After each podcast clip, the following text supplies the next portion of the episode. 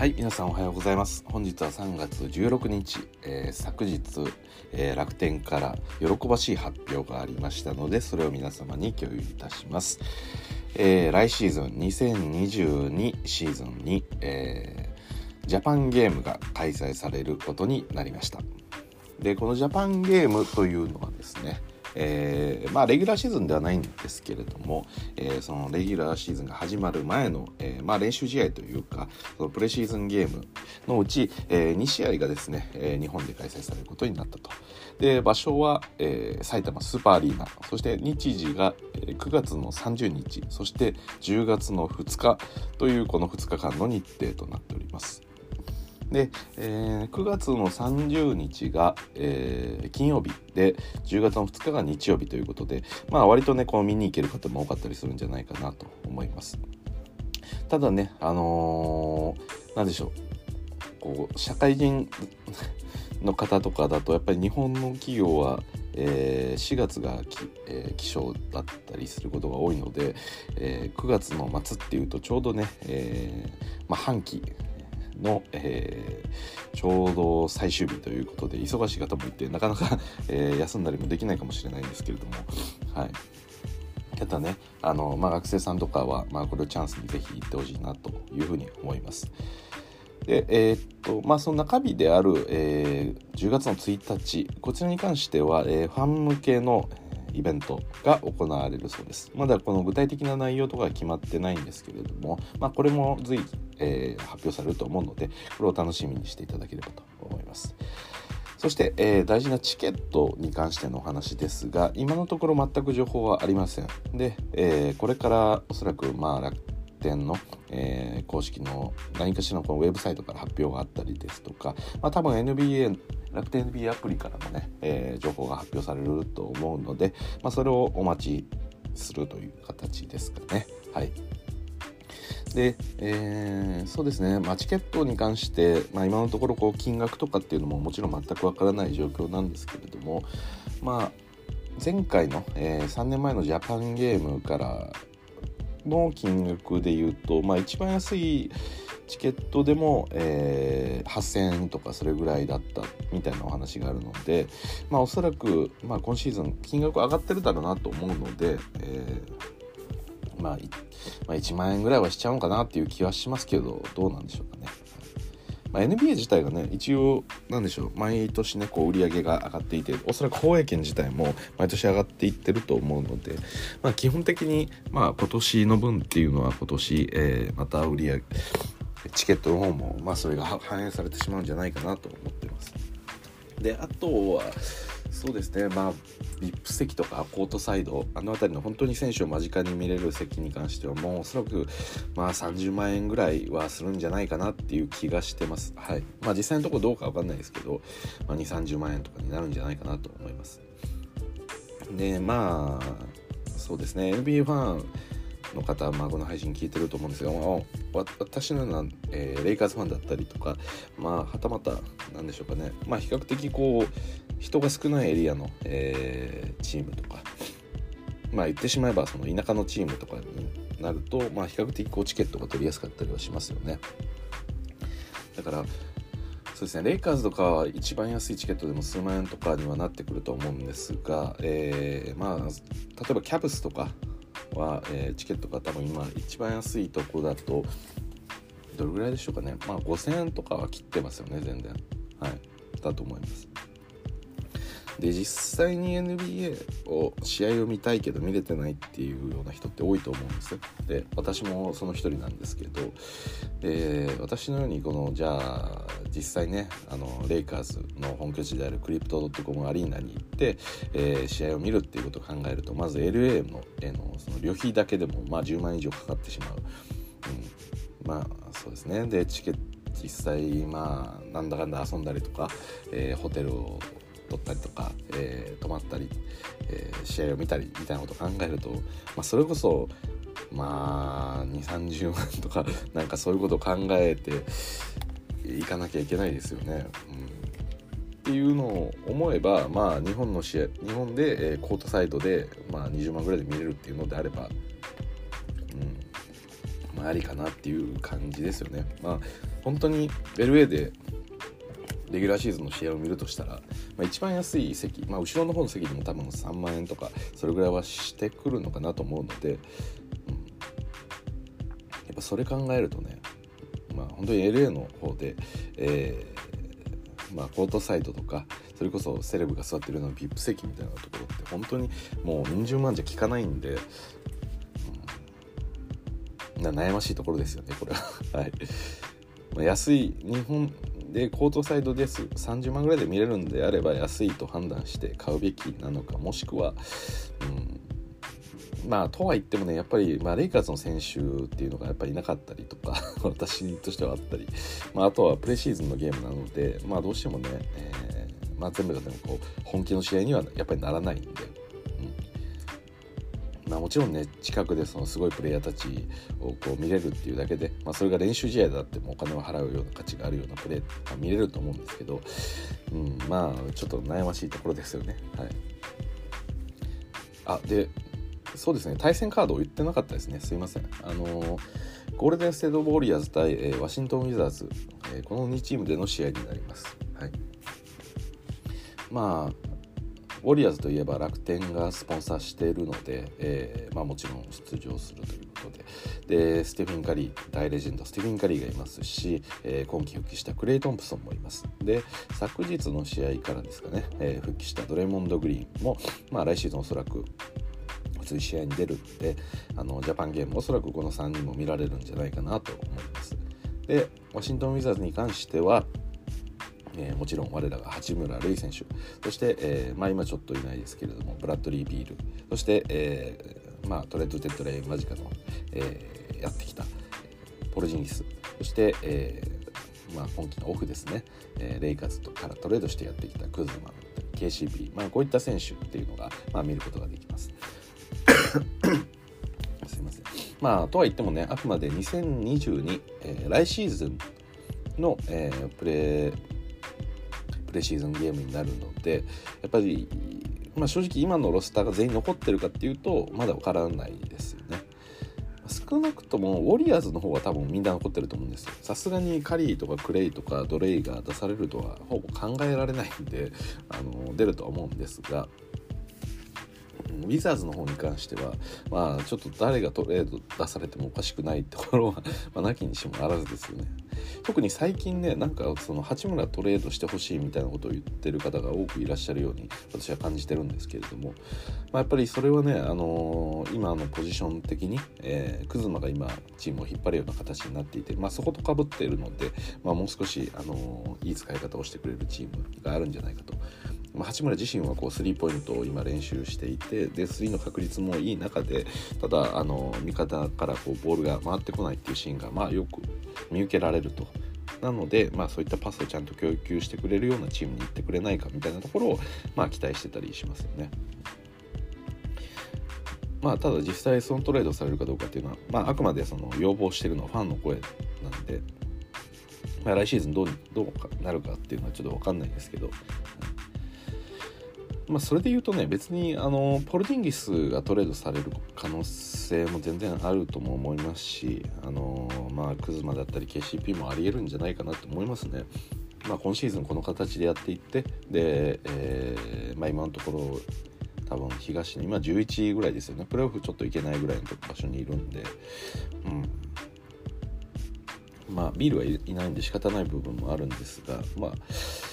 これが別にウィザーとしての最適解だっていうふうに固まってる、まあ、そういうチームではないので、はい、あくまで、まあ、今季結構トレードが多くあった中で、まあ、それがフィットするのかしないのかっていうところを、まあ、今シーズン見に、えー、試合を通じてね、えー、確認した上で、まあ、必要で応じて、まあ、選手はまたトレードされると思うので、まあ、そこまでねあのこの選手を絶対に見たいからチケットを取るっていうふうにやってるとちょっと落胆してしまうかもしれないですね。まあどちらにせよねあの NBA の試合見れるんだったら私はいいとは思いますけど何でしょう人によっては多分そういう人もあのこともあると思うんであの私はこの選手が好きだから NBA 見てるしこの選手が、えー、いないんだったら NBA はもう見ないっていうぐらいの、まあ、ある選手のファンの人たちもいると思うんでそういう人はちょっと気をつけた方がいいかもしれないですね。まあ、とはいってもう一か八かなんで買っとくに越したことはないと思いますけど。はい。どうなんでしょうね。あのー、まあチケットの販売に関してまあ確か前回とかだと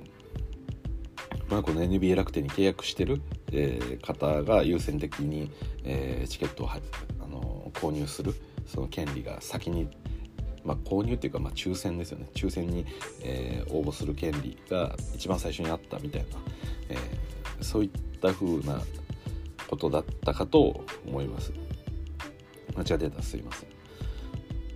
なんでまあ私も NBA 楽天契約してるんで、まあ、早めにチケットが回ってくると嬉しいななんて思ってます。はい。ただねあの注意点としては多分今この記者会、えー、発表があった後でこれから楽天 NB に入ったとしても多分その人たちは別に優先的にチケットを取れないと思うので、まあ、今のところこう NBA 楽天を見てなくて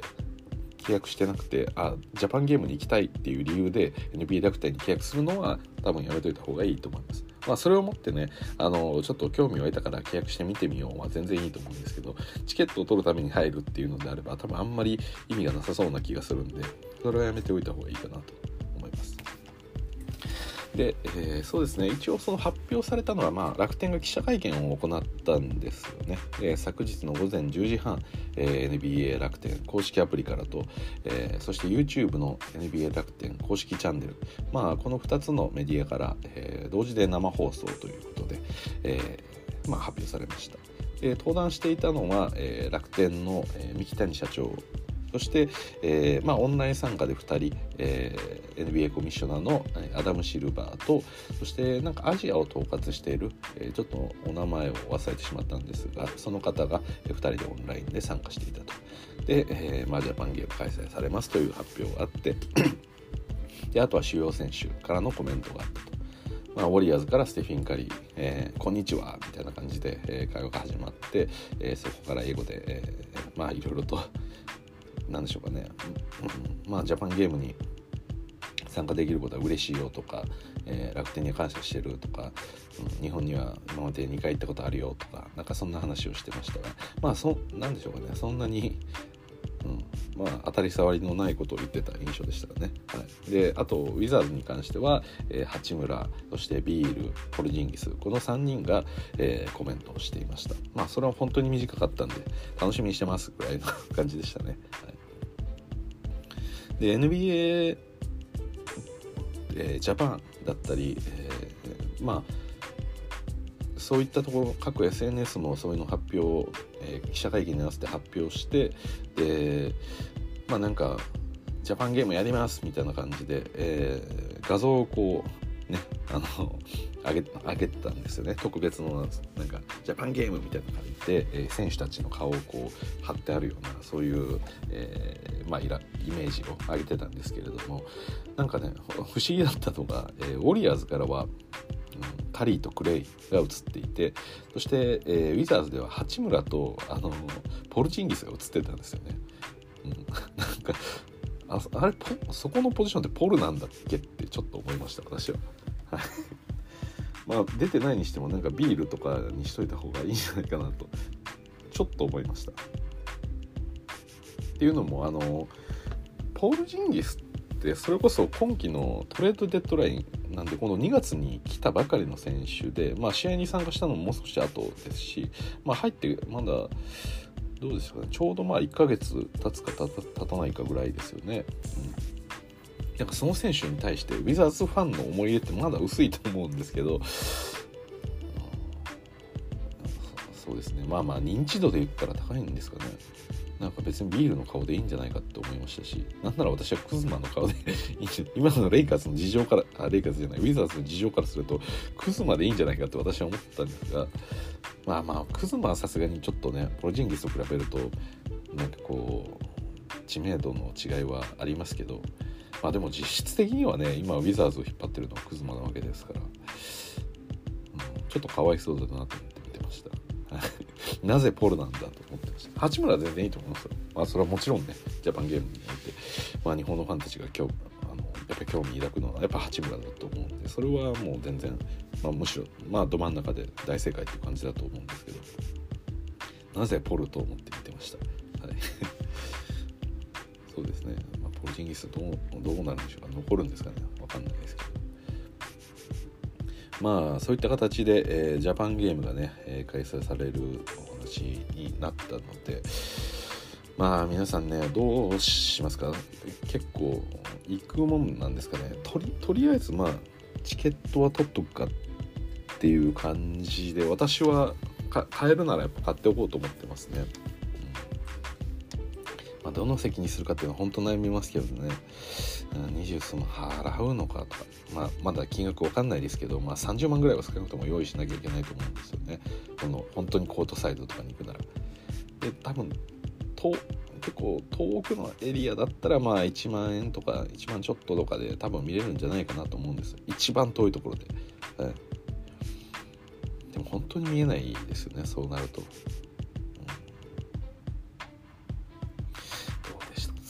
本当悩みますねこれチケット。半端に なんか予算だけ考えて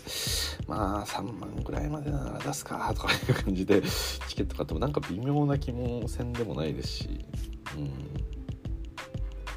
本当に悩ましいですよねこれ。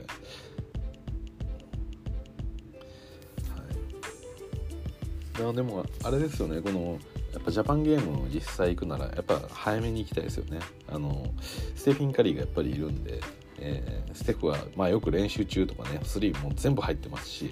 あのわけわからないサーカスショットとかもいっぱいあの練習中にやって、えー、それで練習上がったりしてるじゃないですか。やっぱあれが、まあ、いろんな映像とかを すいません。見たりはできるんですけど、まあ、実際その生で見てね本当にカリってミスらないんだみたいなところとかもちょっと見てみたいですよね。うん、まあそういったところが、えー、今日の嬉しい発表ということで、えー、まあジャパンゲーム皆さん楽しみにして、まあお休みを取れる方はね、是非休みを取って、あの行っていただければなと思います。はい。で、えーまあ、ジャパンゲームのお話はそこまでにして、えー、昨日、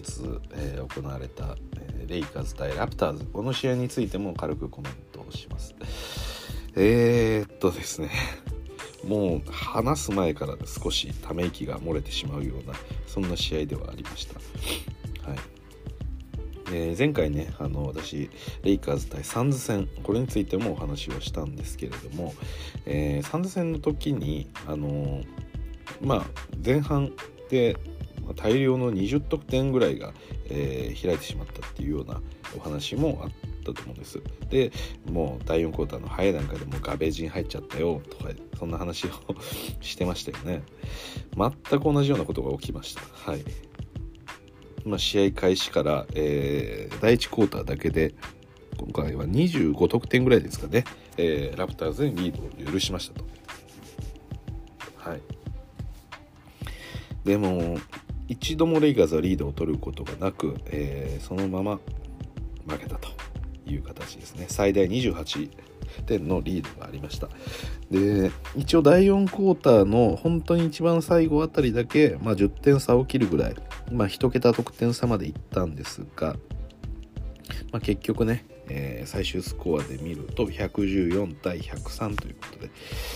まあ、114対103って普通に見るとあのあちょっとラプターの方がまあ結構優位余裕を持って勝ってたんだなっていう風なスコアに見えると思うんですけど、まあ、当日レイカーズの試合を見ていたレイカーズファンからするとおおギリギリまで行ったなっていう感覚なんですよねそれぐらいずっと引き離されていたんで、うん、本当にちょっとどうしようもないなという感じがしていました。でやっぱりね冒頭試合が始まってから、えー、レイカーズのスリーポイントが全く入らなくて、えー、16本目まで死闘数ですよ。チームとして16本スリーを打ったうち1本も入ってなかったんですよね、はい、その時はもうえげつなかったです。フィールドゴールパーセントがなんか10%と十数パーとかだったんで これどうなるんだみたいな感じでは思っていました。はい。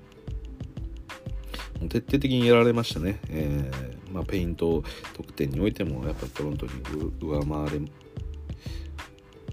えー、上回れましたしそして、えーまあ、特にリバウンドですよねレイカーズが43に対してラプターズが64ということで、まあ、大きなリバウンドの差がついてしまいましたでレイカーズあの まあどうしてもねあの今回、えーまあ、レブロンセンターとしたスモールバスケットをやっぱやってる上であの、まあ、リバウンドが弱くなってしまうのは仕方ないんですよね。で、えー、さらにこの日はねハワードがちょっと、えー、家族のなんか事情家庭の事情で、えー、ちょっと試合に出れなかったんでそれもあって、まあ、スモール化をせざるを得なかったリバウンドが少なくても、えー、リバウンドが勝てなくても、まあ、ハワードを入れることができなかったっていう問題はあったんですね。ただじゃあハワードがいればどうにかなっていたのかっていうと私はあんまりなってないと思ってるんですね。でやっぱりラプターズってこういうなんでしょう。ビッグマンではないというかあのー、そうですね。割と大きい、えー、ウイングのようなプレイヤーがまあみんながウイングみたいな なんかそういう感じのチームじゃないですか。あのまあ、バンプリートは別としても、まあ、割とみんなが、えー、大きくて、運動量もあってハッスルできるようなプレイヤーが揃ってるようなチームだと思うんですけど、ね、やっぱそれ考えるとやっぱハワードでなかなか多分太刀打ちできなかったんじゃないかなって正直思うんですよね。うん、だからなんでしょうかね。それその一応だからアチウアとかがセンターで入ったりしてるわけですけどやっぱアチウアスピードもありますし、うん、で他誰がセンターとして入ってたんですか？まあバントンとかもちょっと最後出てきましたよね、まあ、そんな感じなんですよね、まあ、ブーシェが入ってたりとか、まあ、ブーシェセンターってわけではないでしょうけど、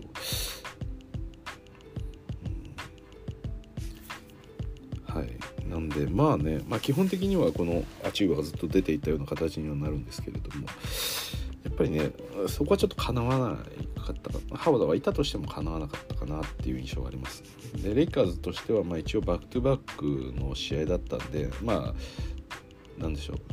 結構疲労感はあるだろうなと思ってたんですが、まあ、想像を超えた、え、立ち上がりの悪さを見せてくれたっていうのはちょっと驚きでしたね。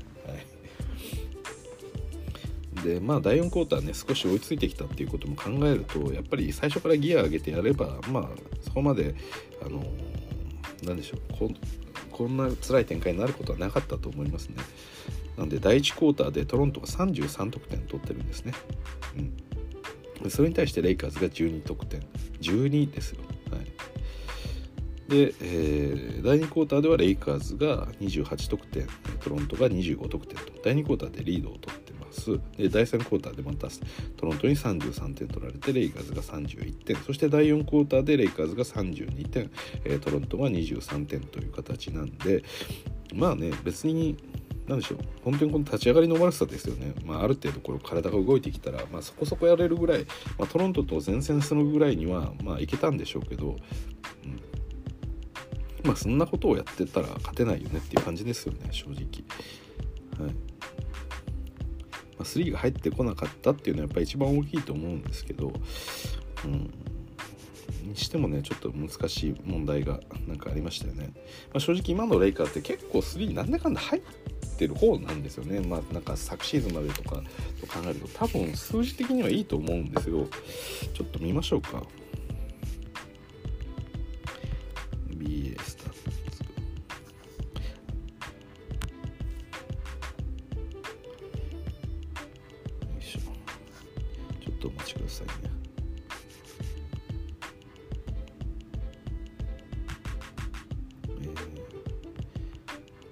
レイカーズレイカーズ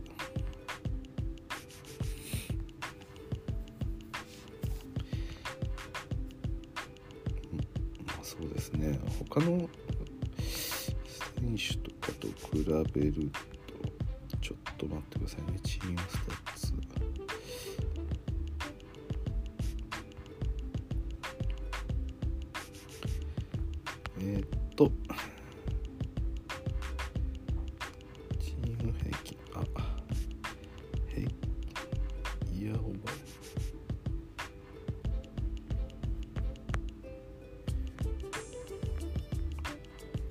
そうでもなかったですね。スリーポイントの確率は、えー、チームで35%、去年は35.4%だったんで去年より少し落ちてますね。はい。まあでも私はこれどうなんでしょうかね。まあ、この特定の入る選手っていうのが増えたっていうのは間違いないと思うんですよね。まあ、平均として鳴らした時に例えば AD の3がものすごく落ちてるとかラスの3が入らないとか、まあ、その辺りとかも含めてあそうですね、まあ、スタンリー・ジョンソンとか、まあ、THT も3すごく悪いんで、まあうん、THT はまあそんな変わってないですけどスタンリー・ジョンソン、えー、AD のその3が落ちてるのとラスとかまあその辺を合わせると少し落ちるかもしれないんですが、まあ、やっぱりメロだったり、えー、まあとマリック・モンクぐらいのあの安定してシュートを決められるプレイヤーっていうのは昨シーズンいなかったんで、うん、そこはねなんか今シーズンの一つ特徴的なとこかなって私個人としては思ってます。さあどうでしょうか。今アテンプトが多分3一番多いのってレブロンですよね。レブロンが多分いて次がまあモンクかまあメロかっていう感じですかね。ちょっと見てみましょうか。今シーズンの平均アテンプトはそうですね。レブロンが一番多くて、え、1試合あたり8本打ってると。でカーメロが5.9本。でマリック・モンクが5.6本。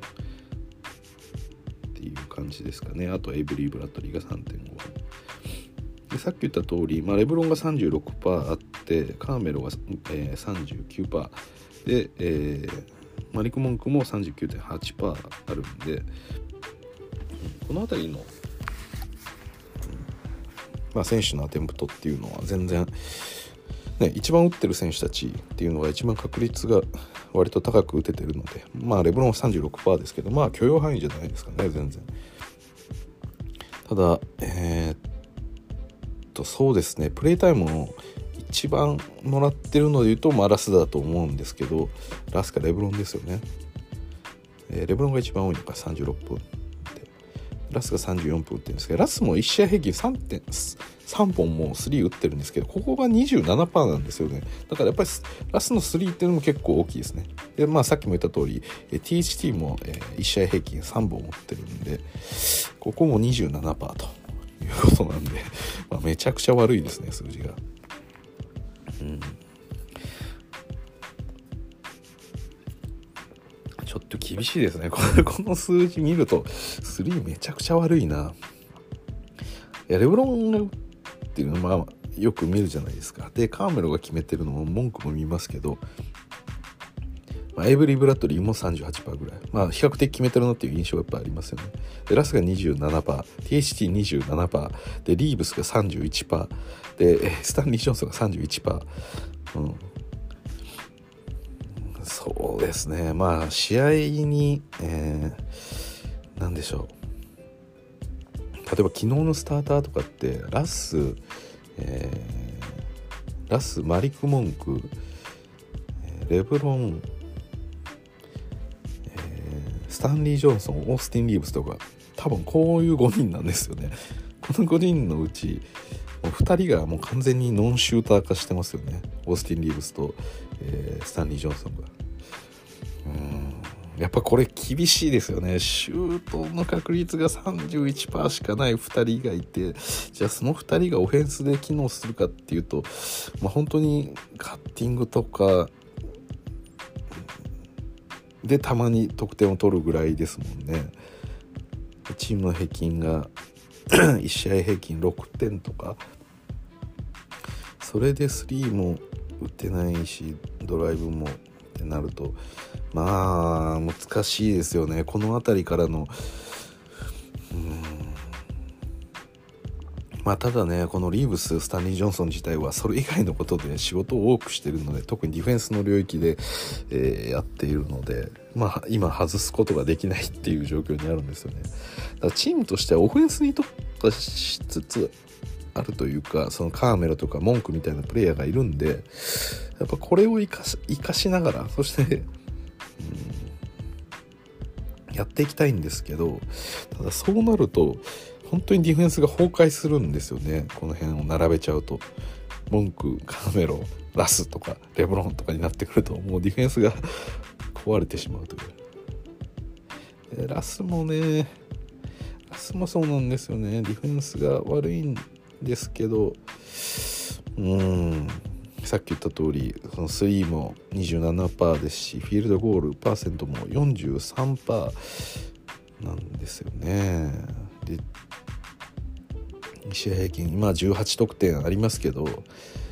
まあ正直、まあ、ここ数日の試合っていうかこれからのレイカーズの試合において、まあ、平均18得点も多分ラスは取らないんで、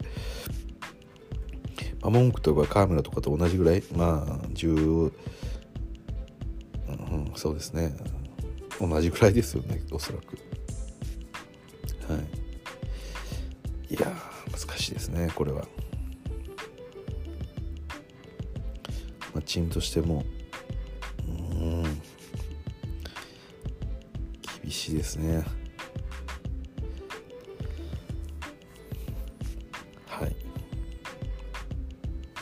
まあちょっとトロント戦のお話に戻るとそうなんですよね。あのまあちょっとゲーブリエルとか新しい選手に、えー、ミニッツも多くもらえたような試合ではあったんですけれども、うん、やっぱりこうなかなかうまくいかないですよね。なんだかんだ一応レブロンは立ち上がり本当にどうしようもないぐらいレイカーズは点取れなかったですけど一応30点ぐらいは取ってるんで、うん、まあ結局今回の試合もまあレブロンである程度得点を追いついていくような形ににはなったかと思います。で一応 THT が、えー、20得点ということでまあなんかねあの結構何でしょうお得意のあの リバースレイアップみたいなものを見せていたりとかあの、まあ、もうあと一伸び二伸びしてくれるとすごく嬉しい部分であるんです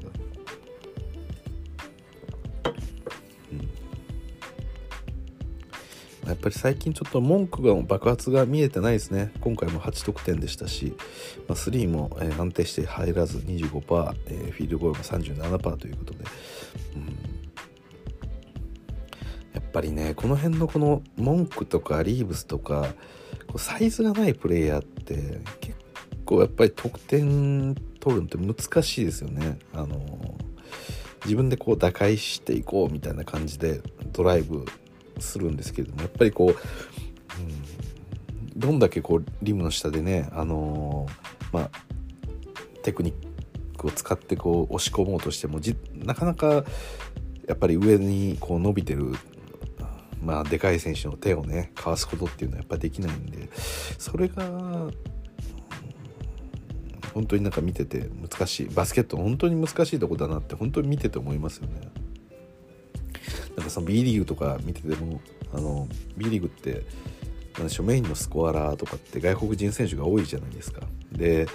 割とこう小柄な日本人選手とかってあんまりこうドライブし、えー、レイアップとかって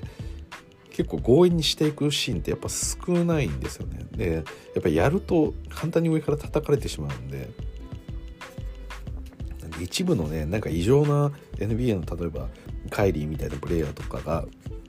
あのまあジャモラントとかでもいいですけど、うん、なんか当たり前のようにこう割っていきますけど普通ああいうことってねやっぱできないですよね。だからなんかこううんまあ、必死にねギャップを作り出そうと思って、まあ、ボールを受けてドライブしてパスを回してみたいなことをやってるんですけどもやっぱり広がっていかないですよねこのラプターズ相手とかでやってると。で結局、まあ、ある程度引き剥がすこともできないままそのままリムにアタックしていって、まあ、シュートが決まらないみたいなシーンが多かったんで、うん、この辺りはそうですね。でやっぱり3が入らなかったんで、まあ、インセイドも空いてこなかったっていう、うん、まあその悪循環がずっと続いていたって感じですね。だから最近レブロン結構そのドライブするシーンが増えてますよね。なんか今まで以上に結構強引なドライブが多いというかあの、なんとなくこいつとこのマッチアップでこれぐらい空いてるから今このトランジション状態だから行こうみたいなことっていうのはあのこれまでもまあ普通にレブロンがドライブするシーンとしてよくあったんですがここ最近のその50点とか取ってる試合もそうですし、まあ、完全にレイカーズのオフェンスがこう機能しなくなってる中でレブロンがなんか強引に点だけを取りに行く。何としてでも点だけを取らなきゃいけないから点を取りに行くみたいなシーンがやっぱ多いので多分あれかなり負担かかってるんじゃないかなっていう気がしててちょっと怖いんですよね私も。でこの試合においてもレブロンは40分出てますからうーんちょっとねまああの今シーズンは鬼のように、えー、メインロスターをスターターを使い続ける決断をしたこのラプターズ、まあ、ニック・ナースヘッドコーチですけど。まあラプターズでもね40分出てるのってバンブリートだけですからね。それと同じぐらい レブロンを出すっていうのは、うん、まあ仕方ないんですけどね。まあやるしかないって感じですかね、はい。まあ、最終ちょっとどうなるか分かりませんけど、ちょっと厳しい試合が続くだろうなという印象です。はい、で、えー、本日ではないですね。次のレイカーズの試合だけちょっとおさらいしておきましょうか、えー、ラプターズ戦が終わりまして続いてはウルブズ戦。ウルブズといえばね、えー、昨日の試合で、えー、今シーズン最高得点を叩き出した、えー、カール・アンソニー・タウンズがおります。はい、60点。ということで、まあ、前回のでねレブロンと、えー、トレイヤングの56点だったんですが、えー、このカール・アンソニー・タウンズが60点を記録したということで、まあ、今勢いに乗っているこのウルブズと当たって、まあ、勝てるのかというと勝ちようがないだろうなと思いますね。はい。どうやったら勝てるんだ？ブスに。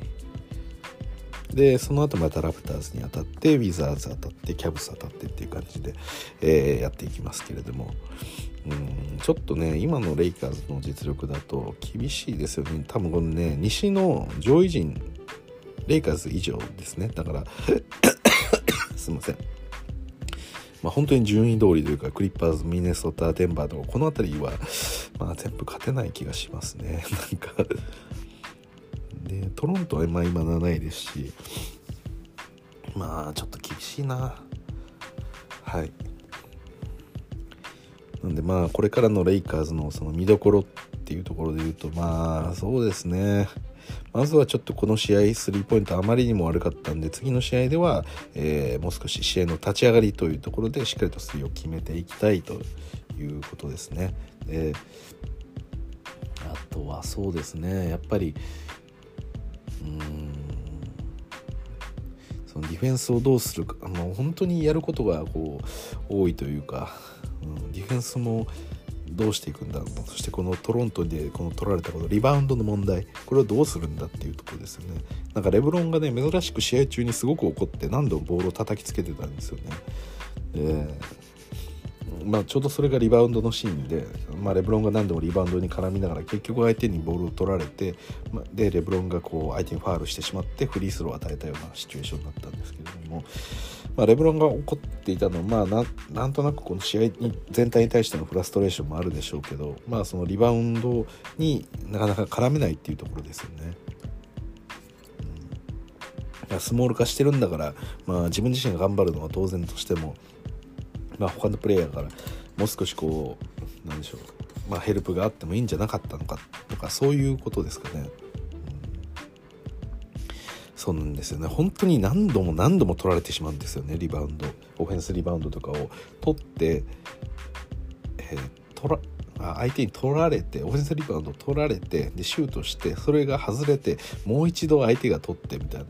ことがもうめちゃくちゃよくあるんで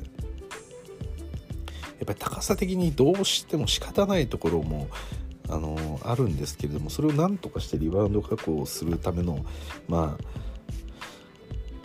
そうですね。まあ小さなプレイヤーたちがこう集まって、えー、取っていくっていうことがまあ一つ大もう少しやるべきことなのかなっていう気もしますが、まあ、そうなるとねそのトランジションとの、えー、やっぱりトレードオフにはなるのでまあ、身長が足りてない分ね、まあ、複数人集まって、まあ、誰かみんなで1人の選手を抑えてその隙にリバウンドを取るみたいなことをやると、まあ、もちろんあのトランジションで走り出すプレイヤーの数が減ってしまうわけですから、うん。まあ、レイカーズとしてはねそこは半分諦めるべきとこなのかな。っていう気もまあしなんかもうねちょっとバランスが 難しいんですけど、まあ、昨今リバウンドがそこまで重視されないのは、まあ、そういう理由がありますよね。やっぱりトランジションにつなげるためにはもっと速い走り出しが必要だからリバウンドにそこまで人を割かないとかあとはまあそうですねスリーポイントが増えたんでロングリバウンドも、えー、やっぱり多くなったんでリム下で集まって、えー、まあ、戦ったからといっても、まあ、結構ランダムに弾かれてしまうんでロングリバウンドの場合、まあ、結局そこにいるかどうかっていうとこになるんでまあそれならもうそもそもリバウンドに力入れるのをやめてしまおうみたいなところもあるんでしょうがまあにしてもちょっと取られすぎですよね。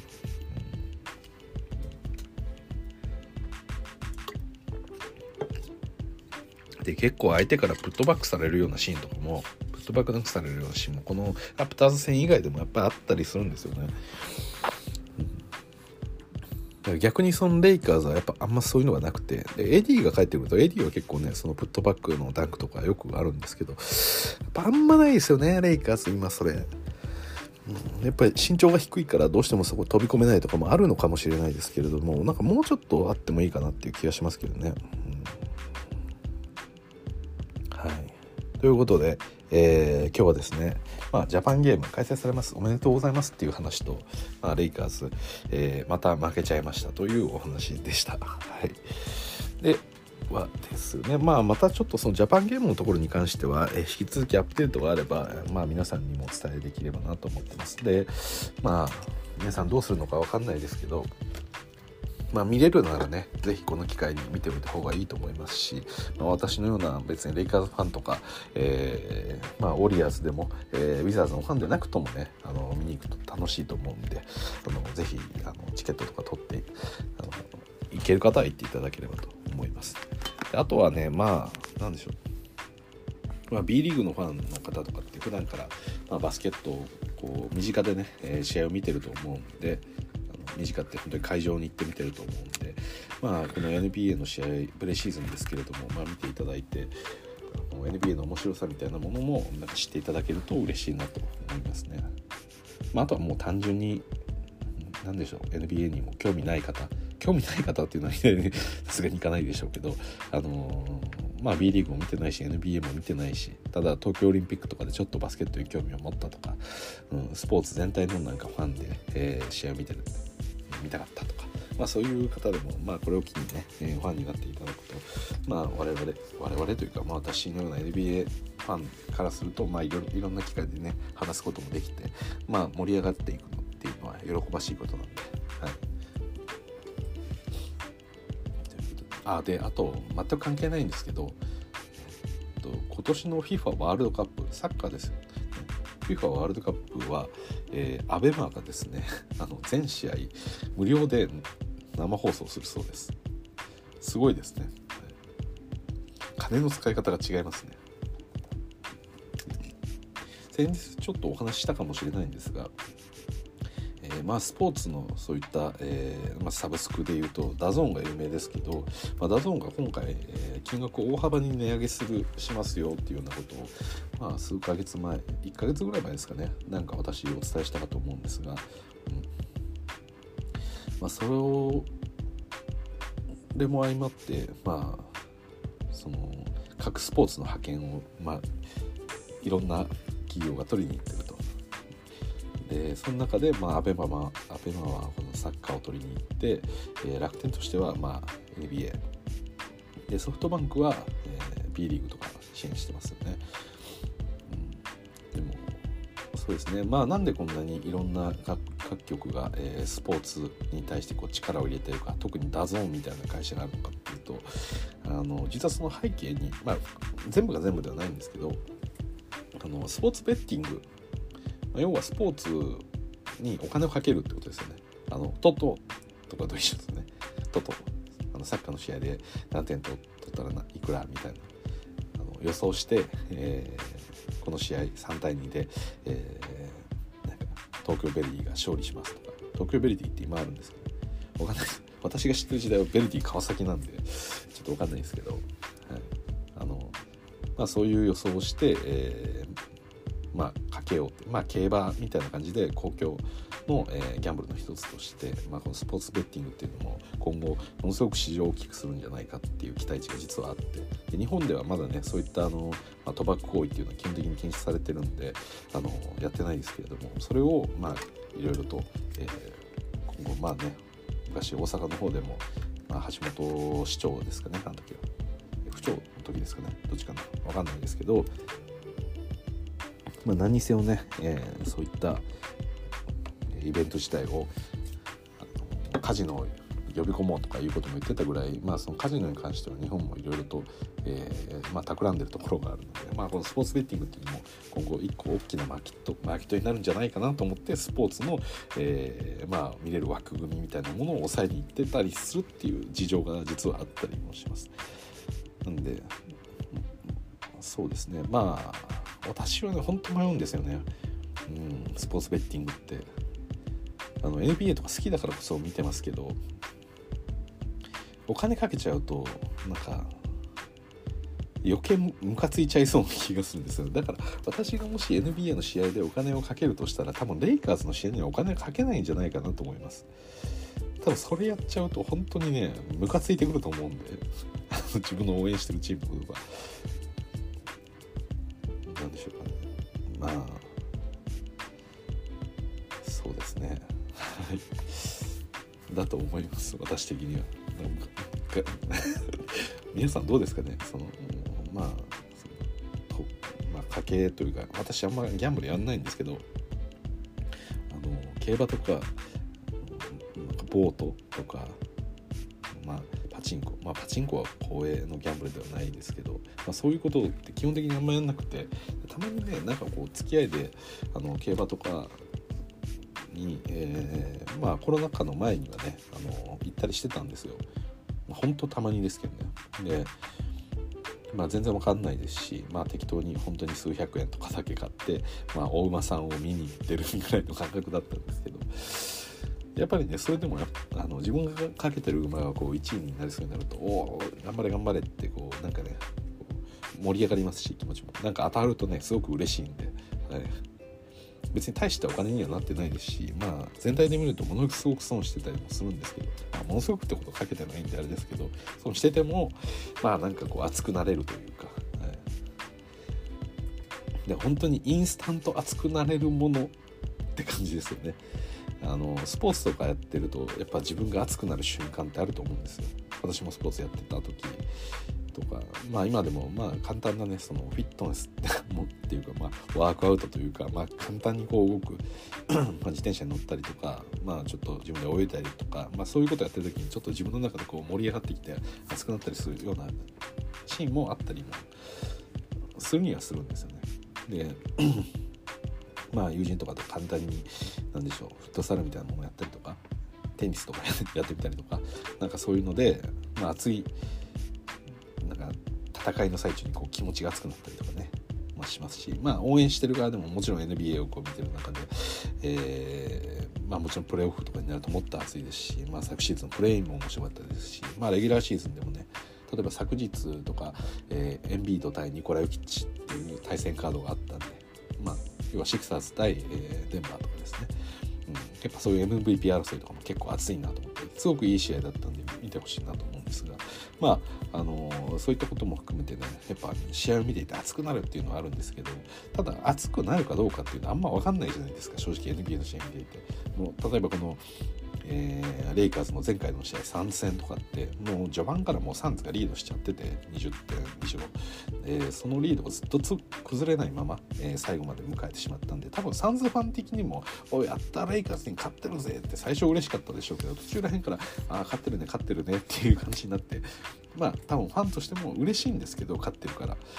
でも熱くはそんなになれないというかずっと「うわ裏に勝て勝て勝て勝て」っていう気持ちにはなんかなれないじゃないですか。でああいう一方的な試合になるとそこまで面白くなかったりとかそういうのがありますけどなんかギャンブルはもうそういうのを全部すっ飛ばして熱いところだけを提供してるからまあ当たろうが外れようがどっちにしろ熱い瞬間ってあるじゃないですか。あの自分がかけてる馬があの最後伸びてくれ伸びて伸びる伸びる伸びろとかって思いながら結局伸びずに負けてしまったとか結局伸びて、えー、1投取ってちゃんとあのお金を当てることができた。それも嬉しいですしまあダメだった場合でもいけいけいけいけって思ってる瞬間があるじゃないですか。かその瞬間の熱さっていうのがギャンブルってすごく簡単につくこの用意されてるというか、うん、なんでしょうね。こう長時間かけて普通得るものをもう短時間でもう何でしょうかね。もう本来食事から取るべき栄養素をこのサプリメントで一発バンって入れちゃうみたいな。っていうぐらいのなんかこう何でしょう。ある種劇薬みたいなところがあるのでだからギャンブル中毒になる人っていうのはその熱いものというか自分がグッとくるもの瞬間っていうのが好きでそれにまあ人によっては中毒的になってる人もいたりするんで、まあ、やっぱりねそういう意味で言うとさっき言ったようなその何でしょうかね。お金がかかってない状態で、まあ、接戦したチームを見ていてこれどうなるんだどうなんだって今多分私もそうですし今 NBA を見てる日本のファンの方たちは基本的には多分そうだと思うんですよ。特にお金もかけていなかったまあもしかしたらなんか知り合い同士で勝手にかけてるかもしれないですけど、まあ、基本的にはお金もかけずに見ながら「うわ熱いこれやばい」とか「うわオーバータイムだ」みたいなこととかも言ってるわけじゃないですか。はい。そこにお金が乗っかるとなんかもう余計に熱くはなるんですけどなんかね別別のなんかムカつきとか が出てくるんですよね私は。金を失いそうな苛立ちみたいな「おいなんでお前それ決めねえんだよ」みたいな。別にあのまあ、自分はレイカーズファンですけどレイカーズ以外の試合を見てる時って特にあの思い入れもなくてもさっき言ったような熱い試合があると、えー、やっぱ気持ち盛り上がるしどっちも頑張れとどっちも頑張れっていうか、まあ、どっちかを大体ちょっと応援してるんですけどあの、まあ、その例えばシクサーズとデンバーだったら私はヨキッチのが好きなんでちょっとデンバーの方を押し気味で押してるんですけどただそれでもやっぱエンビードがいいプレーとかするとおおやっぱすげえなと思っておいけいけじゃあそれでヨキッチ返せみたいな感じでこう盛り上がってるんですけどだからそこにお金がかかってた場合って多分エンビードがシュートとか決めた時になんかそれを止められなかったなんかモンテモリスとかに対して「おいモンテモリスお前何してんだよ」みたいな 感じでなんかムカついちゃうと思うんですよね。でそれがあんま嫌なんですよね。苛立ちながら試合を見なきゃいけなくなりますし、うん、と言いながらもちょっとやったら面白いだろうなって思ってる気持ちもあったりとか、まあ、そういうのもあって、はい、まあただね、まあ、今ちょっとスポーツベッティングの話しましたけど別にそれってまあ、今市場として実はそういう企みもあったりして、まあ、このスポーツ業界っていうのはいろんな何でしょうダゾンみたいなその、まあ、サブスク型でいろんなスポーツを、えー、こう提供してるところがあったりするってことですよね。だから例えばあのダゾンも複数のこのスポーツやったじゃないですか。まあ、要はあれはそのいろんなスポーツに対して、えー、こうお金をかけることができる一つの大きなプラットフォームみたいなものを奪い取って先に自分で取っておきたかったっていうところがあったりしたんですけれどもまあそれがねなかなかうまくいかないっていうことであのまあ、今回ね、えー、値上げすることになったと。まあ、基本的にね、ダゾーンってめちゃくちゃ安くで、めちゃくちゃいろんなスポーツが見れるんで、基本的にはやっぱ赤字になるんですよね。でもそのスポーツベッティングでみんなお金をかけてくれれば、その利益で、まあ、そのお金をかけ始めるとね、ものすごい収益が出るんで、やっぱり、あの基本的には、あの、掛け事っていう胴元がやっぱりめちゃくちゃ得するようにできてるんでやっぱそれも踏まえてまあ